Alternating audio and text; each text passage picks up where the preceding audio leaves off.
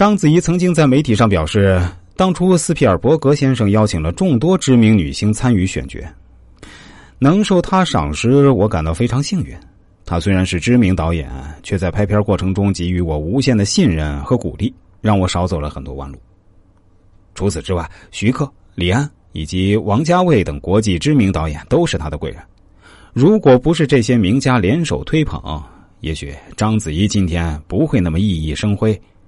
章子怡的成功有多种因素，但其中肯定是离不开贵人相助的。因此啊，我们要成大事，自己的实力固然重要，但是贵人相助肯定也是不可或缺的。所以，找到自己的贵人。并博得他们的信任和赏识，是成功的重要步骤。有贵人相助，成功就会变得简单的多。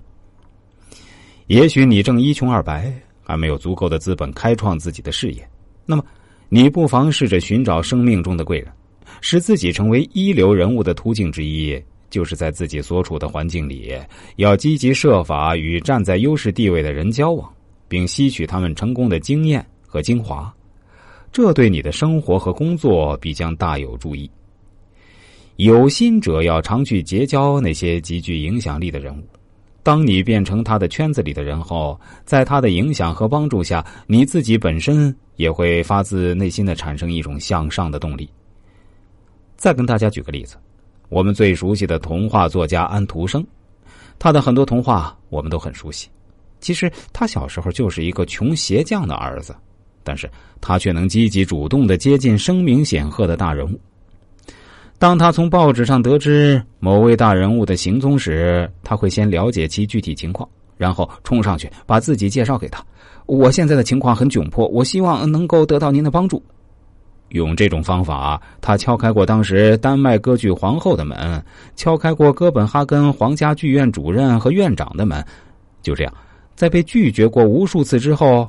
他为自己谋得了一个在皇家歌剧院伴唱的差事，并在不久后获得一位大学校长的全额高等教育资助。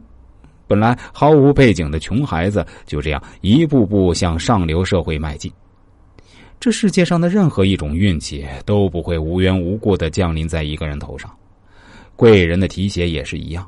有些人之所以能受贵人的喜欢，在于他们身上有一些特殊的个性。他们的共同之处在于沟通能力强，并且非常乐于表现自己。